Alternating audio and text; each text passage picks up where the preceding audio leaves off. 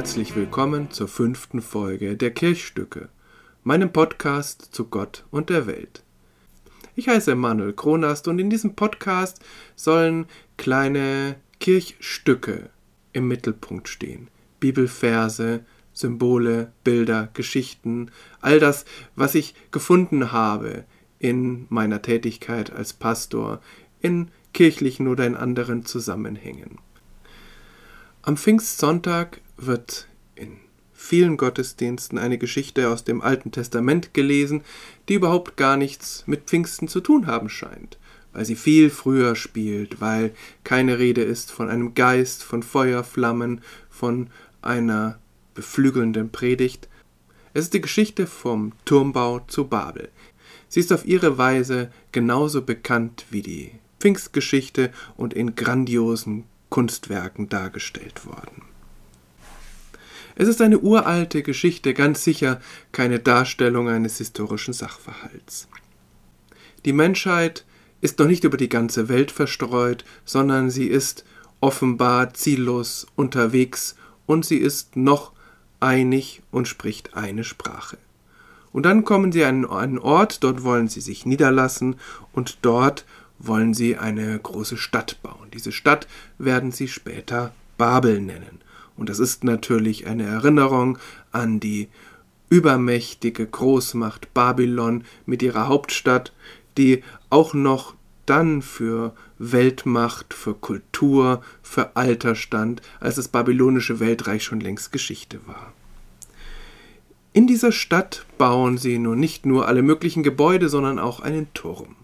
Und dieser Turm, so nehmen Sie sich vor, soll so hoch werden, wie bisher noch kein Turm gewesen ist, und seine Spitze soll bis in den Himmel reichen. Und ihre Begründung ist, dass sie sich einen Namen machen wollen. Und das gefällt nun Gott aus irgendeinem Grund nicht. Er kommt und schaut sich die Baustelle an und er ist beeindruckt von dem Werk, das da entsteht, aber es gefällt ihm nicht. Er beschließt, dieses ganze Turmbauprojekt anzuhalten. Wohlauf, lasst uns herniederfahren und dort ihre Sprache verwirren, dass keiner des anderen Sprache verstehe. Gott bringt also nicht die Baumeisterinnen und Baumeister um, er lässt nicht den Turm einstürzen, sondern er macht Kommunikation unmöglich und damit ist natürlich auch dieses gigantische Großbauprojekt gestorben. Diese Geschichte hat ihre Nachwirkungen. Babylon wird später nicht nur zu einem Synonym für Verdorbenheit und für Sünde, sondern eben auch zum Symbol der Sprachverwirrung. Spannenderweise ist eine sehr erfolgreiche Sprachlern-App ganz ähnlich geschrieben wie Babel, der andere Name für Babylon. Und in seinem Science-Fiction-Klassiker Per Anhalter durch die Galaxis ähm, führt Douglas Adams einen Universalübersetzer ein, den er Babelfisch nennt. Dieser Babelfisch ist ein winziges Lebewesen, das man sich ins Ohr stecken muss und das dann alles Gesprochene in die eigene Sprache übersetzt. Und Douglas Adams zieht das sehr rätselhafte Fazit, dass der Babelfisch dadurch, dass er alle Verständnis- und Kommunikationsbarrieren durchbrochen hat, so viele und so blutige Kriege ausgelöst hat wie nichts anderes. Das ist erstmal eine sehr rätselhafte Folgerung, denn erst einmal könnte man doch meinen, dass Kriege und Streit überhaupt ausgelöst wird dadurch, dass Menschen sich nicht verstehen. Aber Douglas Adams ist offenbar der Meinung, dass gerade das grenzenlose Verständnis nicht zu weniger Kriegen, sondern zu mehr Kriegen führt. Und das ist sehr spannend, denn es führt auf die Frage zurück, was diese Menschen denn da eigentlich falsch gemacht haben. Warum hat Gott etwas gegen ihren Turm? Die erste Deutung ist, Gott ist eifersüchtig. Denn die Menschen kommen mit ihm mit ihrem Turm gefährlich nahe. Sie kommen ganz nahe an den Himmel und das ist ja auch die erklärte Absicht. Kommt, lasst uns einen Turm bauen, der bis in den Himmel geht. Also Gott ist eifersüchtig und damit die Menschen ihm nicht gefährlich und zu groß werden, zerstreut er sie und macht sie dadurch unschädlich. Das ist die eine Deutungsvariante, die nicht besonders schmeichelhaft ist vor Gott. Die andere. Gott befürchtet tatsächlich, so zumindest seine Aussage in diesem Text, dass die Menschen zu mächtig werden könnten. Aber das muss man ja nicht unbedingt so deuten, dass er da eine Konkurrenzmacht sieht, sondern dass er Angst davor hat, was die Menschen mit dieser Macht alles anrichten können. Denn wenige Kapitel vorher hat er etwas resigniert festgestellt, des Menschen Trachten, also das, was der Mensch will, ist böse von Jugend auf.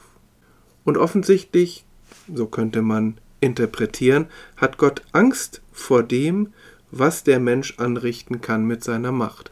Und diese Angst ist ja ganz offensichtlich nicht unbegründet, wenn wir auf das schauen, was der Mensch heute mit seiner Macht anfangen kann. Und manchmal hat man ja schon so das Gefühl, es wäre besser, wenn wir nicht ganz so technisch hochentwickelt wären, wenn wir nicht ganz so intelligent wären, dann hätten wir nicht die Macht, den ganzen Planeten und uns mit zu vernichten.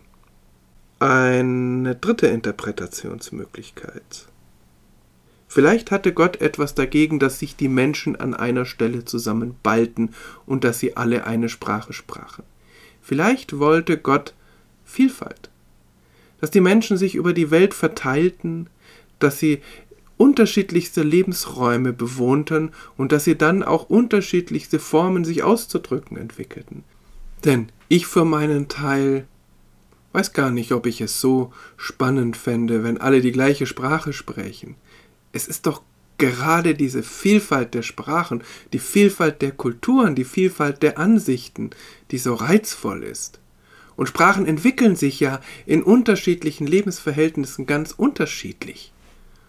Und so hieße, wenn alle nur noch eine Sprache sprechen, dass alle nur noch die gleiche Kultur hätten, in den gleichen Lebensumständen lebten.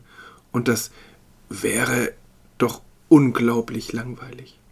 Und schließlich ein letzter Gedanke.